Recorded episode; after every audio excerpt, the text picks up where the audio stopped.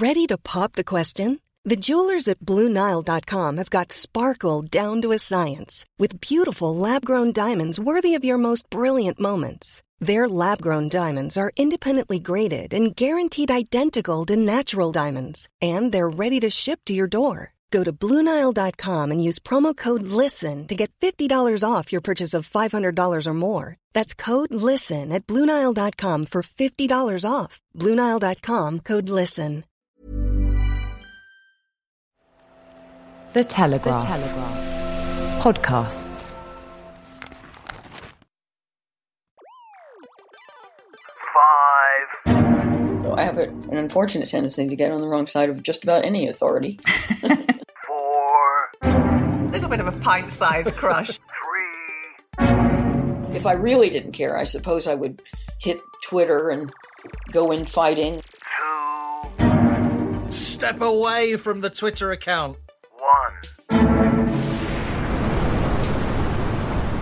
Have liftoff. And welcome once again to Planet Normal, the new Telegraph podcast with Allison Pearson Hello. and me, Liam Halligan. So it's blast off number four the Planet Normal rockets approaching warp speed. Another eye catching interview last week with the lockdown skeptic medic Karol Sikora, which once again drove headlines and nationwide discussion of tough, inconvenient issues. It does seem to me, Allison, we've had thousands of people out protesting again last weekend, thousands more youngsters attending illegal quarantine raves. The lockdown's breaking up, whether the government wants it to or not. Yes, Liam, I think listeners really appreciated Sikora. He such a gentle truth teller. He also uh, joked about the lockdown rules this week, saying that if his wife wanted to see the grandchildren, she'd actually have to get rid of him under the new lockdown rules because you can only have a single grandparent visiting. And that's the kind of farcical situation we're seeing at the moment. I don't know about you, Liam, but when I look at the daily press briefings and I see Boris and, you know, his acolytes, and I think they're living in a parallel universe where they actually think that people outside number 10 are obeying any of these balmy rules. And if Karol Sikora wants to get his hair cut, as he mentioned when he talked to us, he'll have to turn himself into a dog. I'm, I'm going to say something really shocking now, but I had a hairdresser come and do my hair in the back garden. But don't tell anyone, okay? Shh. As long as they didn't come in for a pee. Absolutely. They didn't set foot inside the house.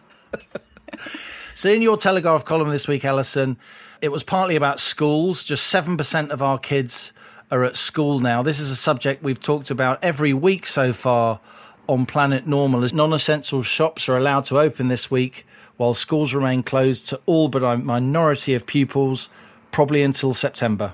Yeah, wasn't it amazing, Liam, to see on Monday morning all those long queues outside the sort of Nike shop? And you, I was, I was, you know, I had my mum hat on. I was thinking, why aren't all those kids in school? I mean, they can go to Primark, but they can't go to school. I think the big takeout from this week has got to be that Marcus Rashford has got to be put in charge of opening the schools because he can, he can clearly get something done in 24 hours, which this government seems incapable of doing. And it is a national scandal. It seems like a Man United centre forward is now dictating government policy, if you like, convincing the government to reverse their decision and continue free school meals across the summer holiday.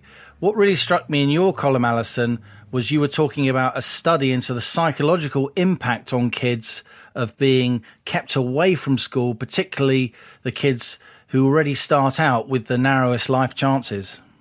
I think that's the thing that you know there were was an open letter from 120 child psychologists and they were really concerned that the SAGE scientific advisory group doesn't have anybody on it who even thinks about the educational and psychological impact on children and I'm sure like me you've heard both anecdotally from friends, but also more widely, really disturbing stories about adolescents who should have been doing their GCSEs and their A levels and enjoying all that great rite of passage and the proms and, you know, getting together to celebrate as young adults. And, you know, they're kicking their heels or they're welded to Fortnite in their bedrooms. And I, I think we're going to see a lot of deep psychological problems coming out of this. That's why I, I keep banging. I know it's boring, but I keep banging on about it every week. I think you're right. And for those who don't have teenage kids, particularly teenage boys, Fortnite is an online mm-hmm. game where kids can shoot their virtual friends while talking to them through their computers. I mean, my son plays quite a bit of Fortnite. In many ways, it's been his social life for the last two or three months because he hasn't been allowed to meet his friends. So, as a parent, I feel really torn about whether or not he should be able to play that game for sort of three or four hours every evening. But if you don't let him do these things, then his social life is completely absent at a time when he's forming a lot of his personality. It's it's a very very tough dilemma for parents, isn't it?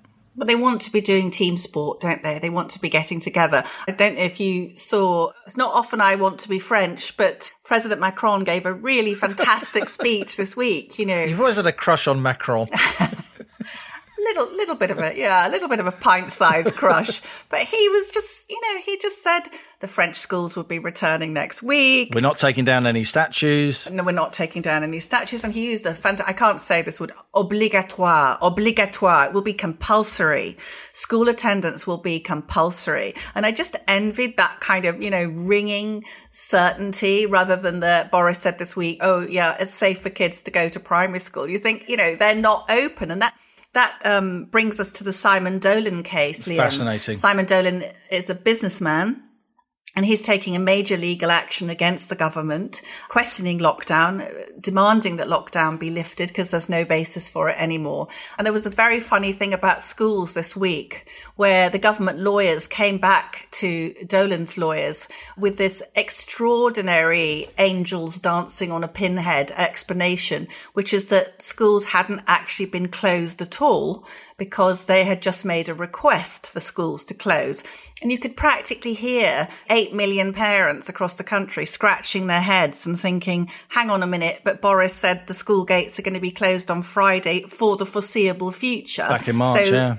So what? What's he saying? They weren't closed. I mean, you know, we're getting we're getting to the point of you know, it's embarrassing now, isn't it? You know. Also, in your column, Allison, you discussed how you hated seeing or not seeing Winston Churchill, as you say, in that great tomb of a box. Our heroic wartime leader, of course, now encased in a wooden protective stage. A statue of a man who was voted in a BBC survey the greatest Briton ever, but whom the BBC in these fraught times now call controversial. Yeah, that was my smoke coming out of my ears moment this week. I thought, in Stand back. stand back, absolutely, Step away from the Twitter account. step away. But controversial in what way? So the man who did more than any other human being to defeat fascism now has to be hidden away to to protect himself from alleged anti-fascists. I mean, you know, you you really can't make this stuff up. I mean, one good thing, Liam, is that the visit of my uh, my boyfriend, President Macron, this week is they're now going to take Winston out of the box because Macron is arriving to give the Legion d'honneur to London. So he is coming out of the box. But something I felt, and we mentioned this last week, didn't we, was that we have the the, the odd treatment of the two protests. So in the first week when we had Black Lives Matter protest, when the BBC said 27 police officers were injured in largely peaceful protests. And then last weekend, we had six police officers injured in violent protests by far right thugs. Now, I'm not denying that there was a really nasty element in the crowd over this weekend, as there was a really nasty element throwing bicycles at horses in the previous crowd. But see the difference, Liam. Yeah, I must say, I mean, you know, we work for for the Telegraph, don't we? It's hardly a niche publication, but I do think the mainstream media, in particular the broadcasters, have made major, major errors in recent years, particularly over Brexit, but also during these emerging identity wars, calling Winston Churchill controversial, for instance, not reflecting the fact that after the statue of Edward Colston, the slave trader in Bristol, was thrown into the dock there, just 13% of the British public in a subsequent poll said that they agreed that that was the right thing to do. Now, I want that statue removed, as we've discussed, but I want it removed in a lawful way. There was a lawful process going on. Various powers that be were dragging their heels in Bristol, but you don't just condone throwing a statue uh, unlawfully into a dock as if it's a normal thing. You don't, the way you, your coverage is presenting it, as if most of the population agree with the way it was done, because most of the population just don't agree with it. And that's the great problem we've got here. We've got quite extreme positions being presented as mainstream opinion when they're not. And that's why there are so many people out there who think the media has completely lost its senses and left behind the vast bulk of centre ground, decent people across the country. The sort of people, frankly, who have made this podcast so popular after just a few weeks of our blast off. hugely popular. I think that if, if you if you think of the multiplying ironies that what was Churchill known for being against appeasement. So now the people who are putting him in a, in his box, they are the appeasers. I think, however, you know, if we go back in history, you can always find people's actions that, by the light of current opinion, seem to be really dodgy. But it's just completely mad. You know, let's rip down Baden Powell because he led, you know, the British during the Boer War. Uh, now, of course, we can all have huge guilt about the role of Britain in the Boer War, but at the time he was lauded on the front of every single newspaper across the UK. It was off the back of that hero worship that he founded an incredible organisation that has improved the life chances of millions and millions of ordinary folk from ordinary backgrounds, boys and girls, across the UK and across the world. And I understand, Allison, you were the sixer of the Pixies.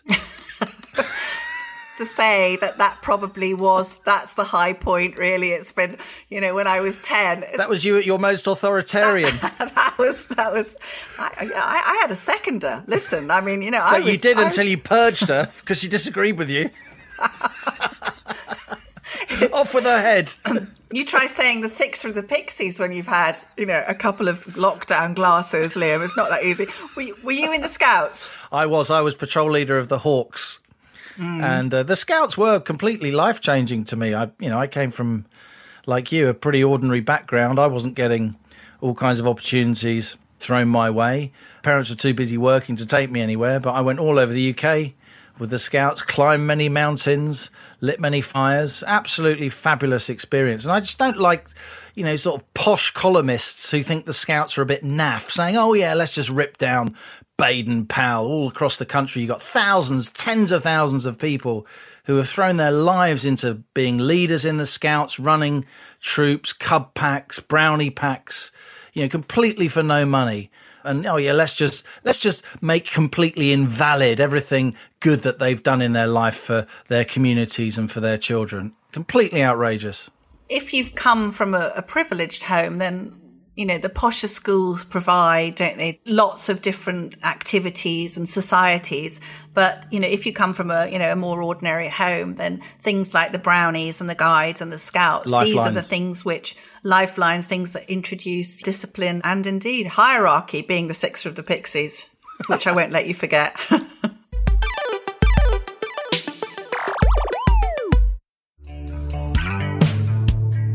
Hi there, podcast fan. It's Tom Gibbs here. I'm host of the Telegraph's Audio Football Club podcast. I'm very sorry for interrupting, but I wanted to let you know that football is finally back on the menu, and so is Audio Football Club.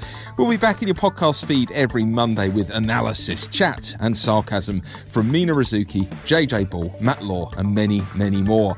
Look for Telegraph Audio Football Club wherever you get your podcasts.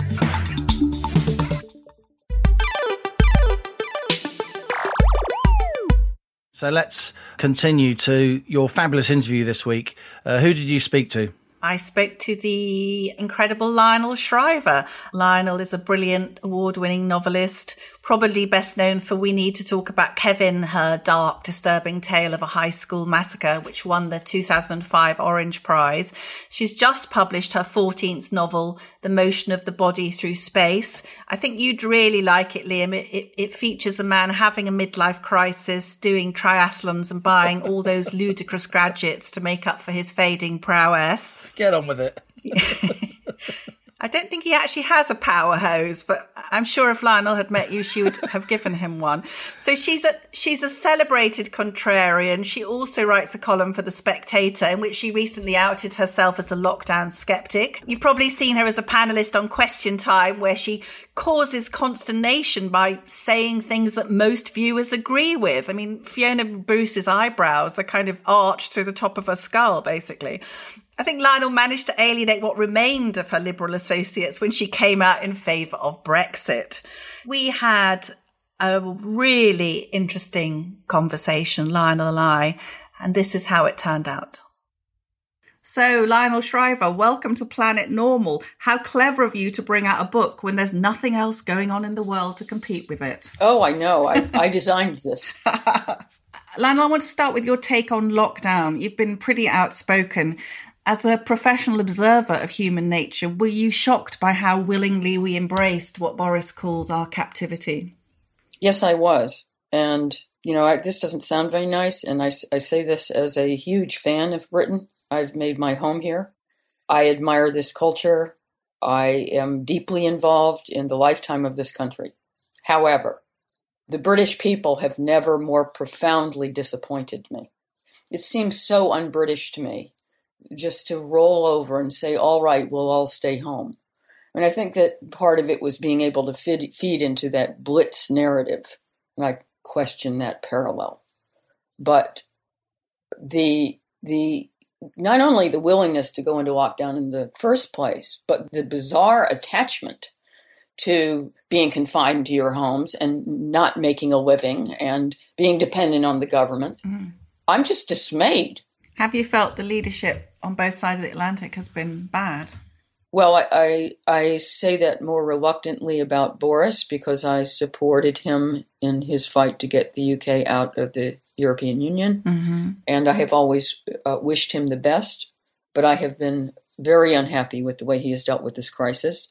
I think he caved into his own fear of a kind in creating Project Fear, and he has not shown very powerful leadership in demanding that the UK get out of lockdown and get back to work. I was really nervous when he first became ill mm-hmm. that it was going to affect his judgment and his relationship to the virus. And so far, I'm afraid I've been proved right. As for Trump, as for Trump, you know. as for Trump. Well, yeah, he's been a catastrophe and, you know, inconsistent, embarrassing. But, you know, with Trump, when you want to express your exasperation or your despair, nothing is as strong enough or extravagant enough. And people have been flinging so many nasty characterizations at him that is kind of insult proof. Mm. And it, there's a way in which, when people like me get on a podcast and talk about how terrible Trump is, it's condescending to the listenership because you can see for yourself. Yeah on top of the sort of feverish strains of lockdown, we've had this extraordinary reaction to the brutal killing of George Floyd by a police officer in Minneapolis. As an American, you're you're well placed to offer some insight. Is this another temporary spasm in America's tortured relationship with its past, or does it signal genuine change, do you think?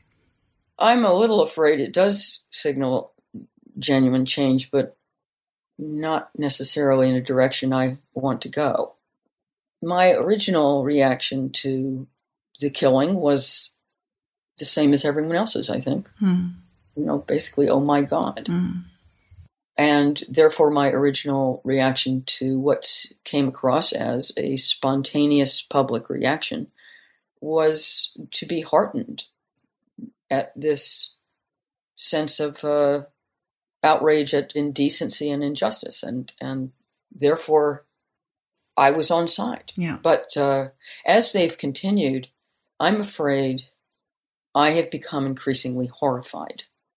I'm on record, uh, plenty on record, as be, having opposed the identity politics hmm. movement and this whole way of thinking. It's all about groups. It's all about what group you you belong to and which group is winning. It is not aimed at a sense of a unified society, and that's where we're going. And it really does give me the willies. There are stories all over the place now of people losing their jobs over just the most minor diversion from the company line. and a lot of them are journalists. It makes me personally nervous because I don't always look before I leap. You're, you're, you're I'm not famous. interested you're in fam- saying- you're famous for leaping before you look, which is why we love you. But yeah, carry on. Yeah. uh, So, so I could easily get myself into trouble in this climate. There's a whole set of normal things that you could say that are not acceptable anymore. Apparently, any reference to black on black violence is against the rules. It's racist. So, thousands of black people in the US are killed every year by their own, but you're never supposed to mention that.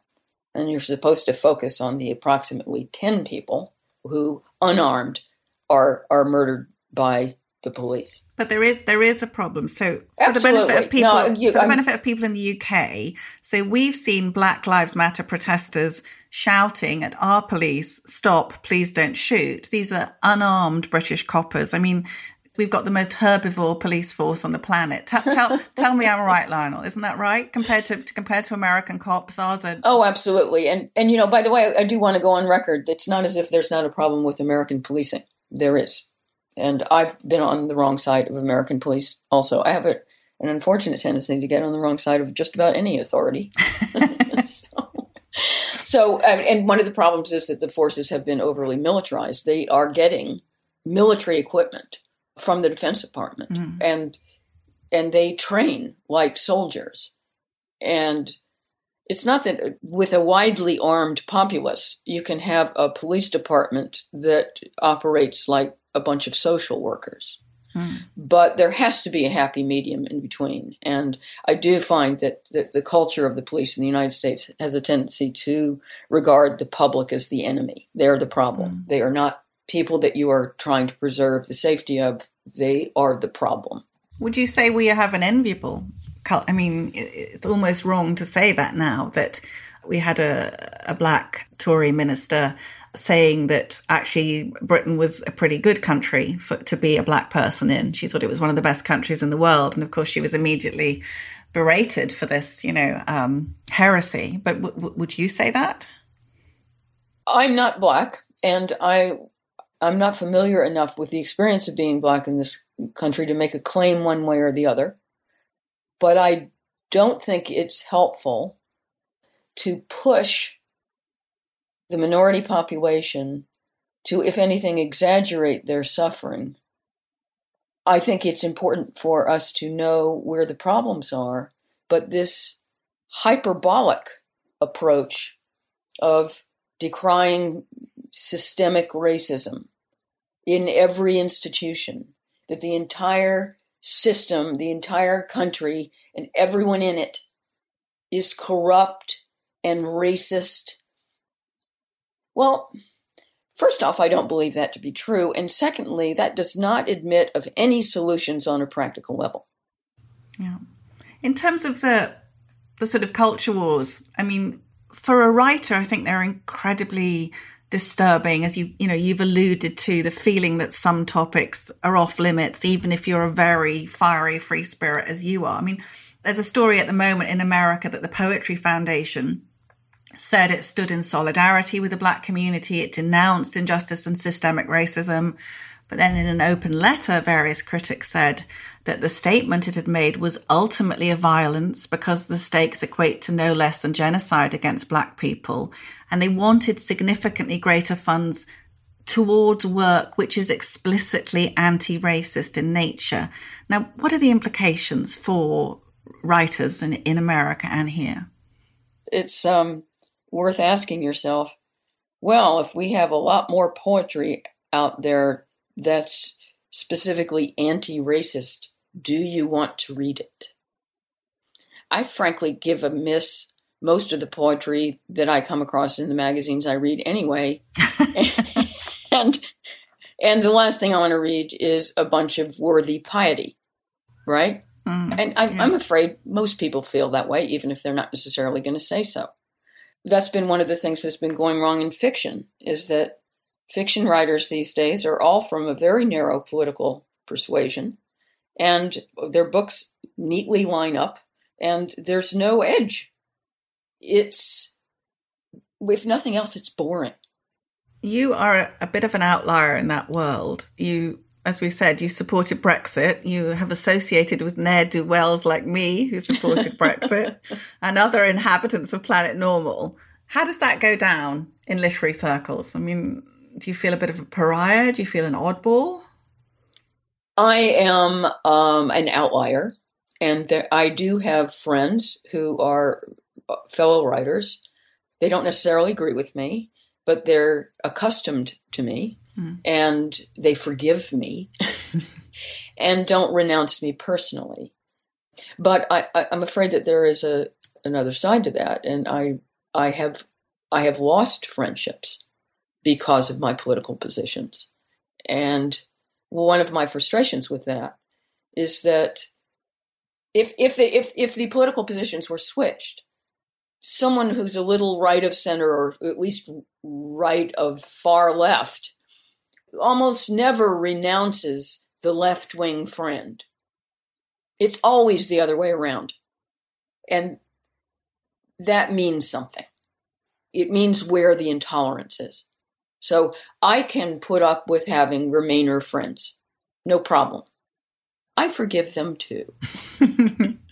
Have you ever had any work turned down by a publisher or a magazine because of, of your opinions, or, or do you fear that happening? Oh, I lost my Swedish publisher because they didn't like my politics. That was quite clear. I imagine there are situations that uh, I have been actively discriminated against. Um, and for the most part, I won't know about them. Stories that have been rejected, or also things that just don't happen. Like like Right. what? I, I'm I've, I'm not holding my breath for ever winning another literary prize in the rest of my life. Really? I I think I've basically blackballed myself. Mm. I think it would be too con- controversial to give me a prize for anything. So, and you know, I imagine there are probably literary festivals that have decided to stop inviting me or never start. I guess that's good for my carbon footprint. it's also good for my work. exactly. more time for writing uh no, no less time for festivals. So moving to something much more positive we're going to celebrate yeah you. Never mind if you're banned by swedish publishers. In your new novel which i really love lionel the motion of the body through space your heroine serenata she makes her living as a voiceover artist for audiobooks but then she's told times are changing. White readers pretending to talk like marginalized communities now counts as mimicry and cultural appropriation. And there's a fantastic line where Serenata says, Let me get this straight. I'm now supposed to deliver the dialogue of a coke dealer in Crown Heights as if he's a professor of medieval literature at Oxford. so you have lots of funny, brilliant, great lines like that. But, but there's some very, very serious themes. So would you read us a bit from the novel? Uh, Just let me lead into it. There's a scene when Remington, who is Serenata's husband, has been taken to an employment tribunal accused of abusive behavior against his female African American superior. Okay, and I, I should clarify that uh, the reason he's being hauled on the mat is that he slammed his hand on his uh, superior's desk.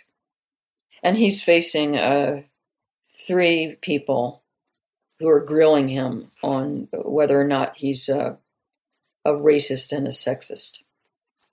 And this is Remington. My point is, I dislike my immediate superior. I concede that. I do. But not because I'm a racist or sexist or anti immigrant. Not because I'm a whatever a phobe. I dislike her personally, as an individual. Is that possible anymore? Is it legal to harbor animosity toward a specific person who just happens to belong to a marginalized community? Trinity. Prejudice often runs very deep and thrives on an unconscious level. I don't know how you could possibly tell the difference between this so called personal dislike and your own bigotry. So the answer is no. No, you cannot personally dislike anyone anymore. The answer is that your so called personal dislike is going to look suspicious to this committee. I'm afraid we're going to have to focus here on the central charge of violent assault by a subordinate in the workplace. This is Remington. But I didn't touch her. How can you call that violence? Your actions, as described, were violent. Remington. According to the Internet Dictionary at the top of my Google search, violence means, quote, behavior involving physical force intended to hurt, damage, or kill someone or something. I didn't even hurt her desk. Well, that's the dictionary definition.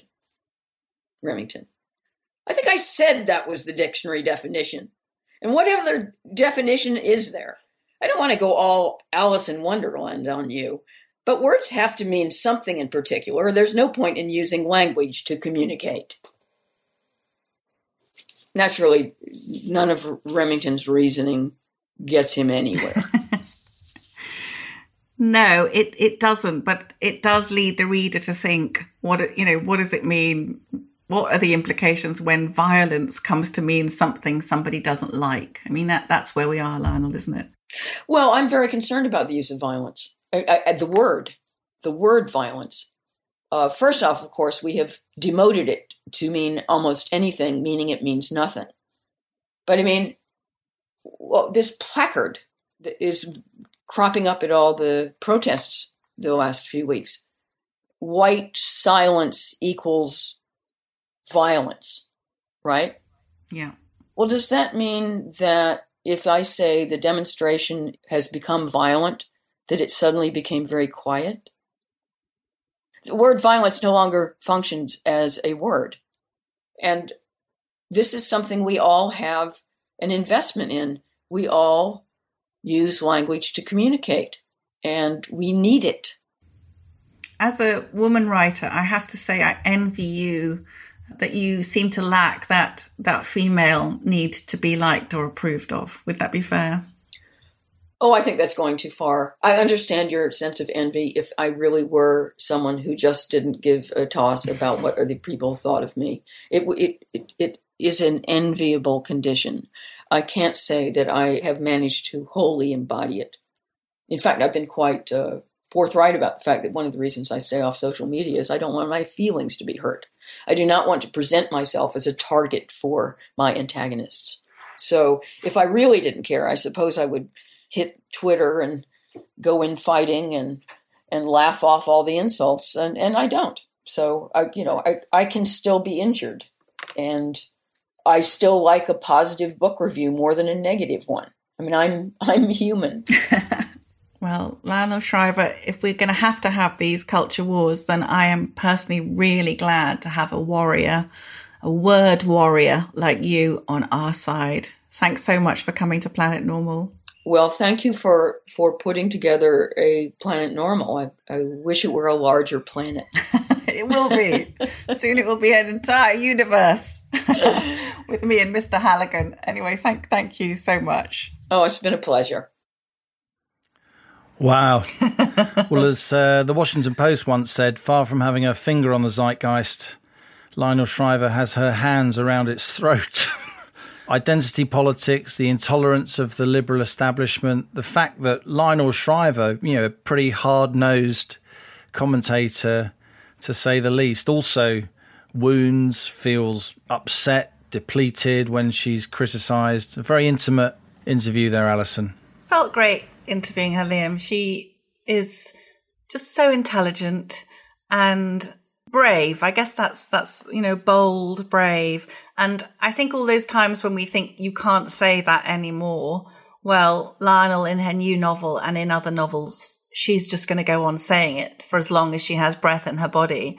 Although, if you notice that even she will think, I could get into trouble saying that now. And that's something that really concerns me. I don't know how you feel as a columnist. I used to just kind of jump in and say what I felt. And just quite recently, I've found myself just checking a little bit, just, just, just sort of, you know, pulling on the reins a bit to think, well, maybe that wouldn't be a very good idea. And that's very alien to me. And I don't think that's right because on the one hand, I feel I have a loyalty to my readers and now our listeners to express what they're feeling. And millions of people, as we've said, are sitting at home, you know, having these strong views, which they're not seeing expressed somewhere else. And, you know, I do feel I want to do that. Yeah, strong views in the sense that they're strongly held, not that they're particularly extreme or outlandish views, because they're very middle of the road views held by the silent majority of British people. And they seem to have been dismissed and derided as being beyond the pale. I feel that a lot. I mean, for me personally, it was a complete career disaster to write a book putting a moderate, reasonable, economically literate case for why we should leave the European Union uh, in terms of my chances on television and on mainstream radio. And that's the way it's but been. Not only did we stand up for Brexit, I mean, I remember being Liam Horribly was at the Hay Festival and doing a debate on Brexit. This guy opposite me, not just saying, I don't agree with you, I think it would be very bad, actually saying, I don't think Allison wants any foreign people to come to this country.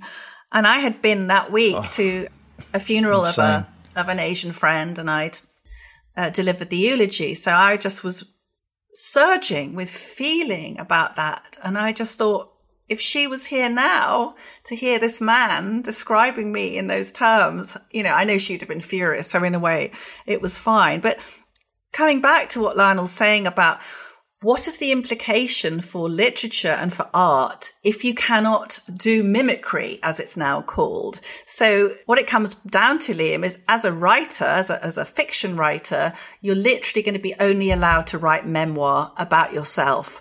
And that's going to be an impoverishment of literature and of, of what literature does, which is to take us into the imaginations and into the souls of other human beings with whom we share a lot in common. So let's just scrap Othello, right?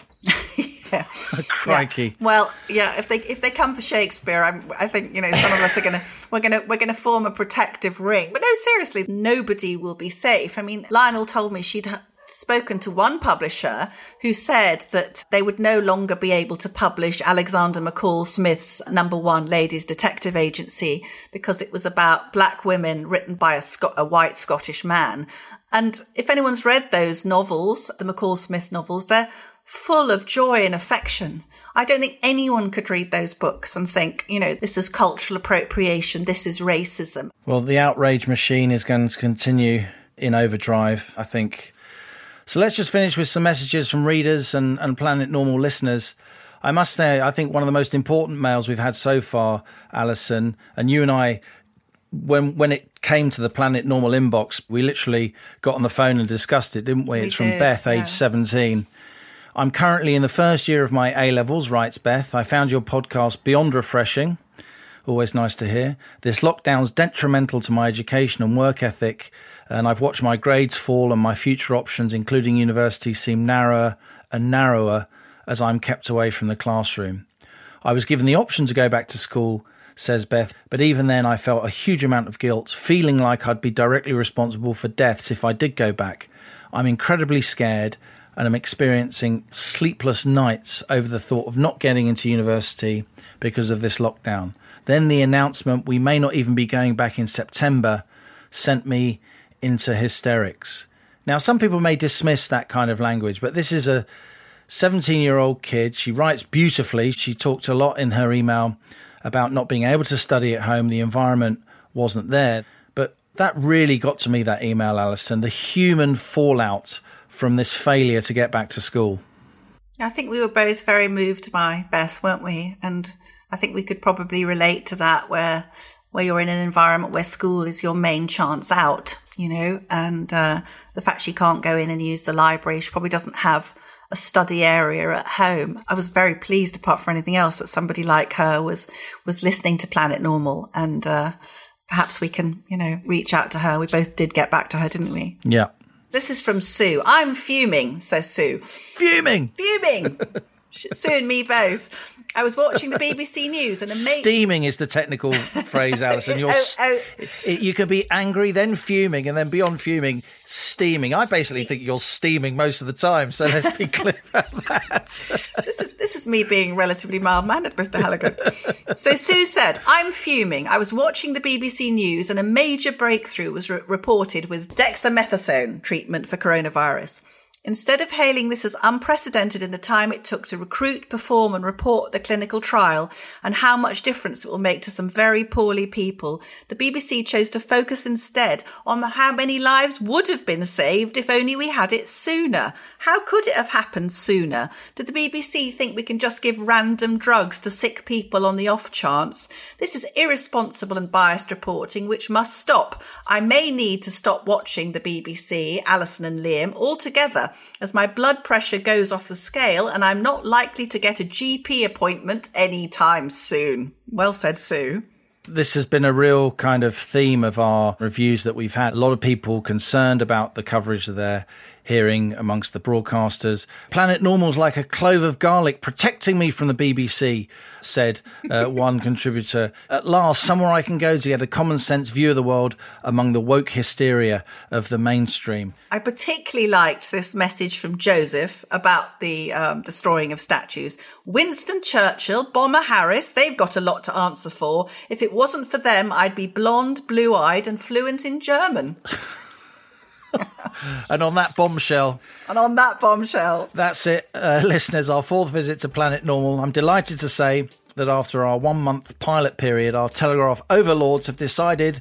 Dun dun dun! That Planet Normal's here to stay. Hooray! There's no getting rid of us. Thanks to your positive ratings and reviews, our weekly trips will continue. So do join us next week and every week. And before then, please send us your thoughts. Allison and I read all the emails on anything you like to planetnormal at telegraph.co.uk. Yes, and if you're not already a subscriber, you can get the first 30 days free at telegraph.co.uk forward slash normal. And we'll put that link in the show notes on your podcast app. Liam and I both have columns in the Telegraph and hope you'll enjoy those as well. And the links to our columns that we've discussed, they'll also be in the information below the line in the show. Do keep the ratings and reviews coming. That will help us build a bigger planet normal, as Lionel Shriver says she wants, as those ratings help more people to find us and join us. And most importantly of all, please subscribe to this feed to make sure you don't miss our upcoming episodes. Our wonderful producer Louisa is helping all people like me who don't know what a podcast is, so you should be able to find us. If you don't know how to subscribe or leave a rating, email us and ask on planetnormal at telegraph.co.uk. So, as we leave Planet Normal for this fourth time, speed back to the mad world that's planet Earth. It's time for re entry, so strap yourself in. Thanks to our producer Louisa Wells, our editor Theo Laludis. So, until next Thursday, it's goodbye from me. And it's goodbye from him.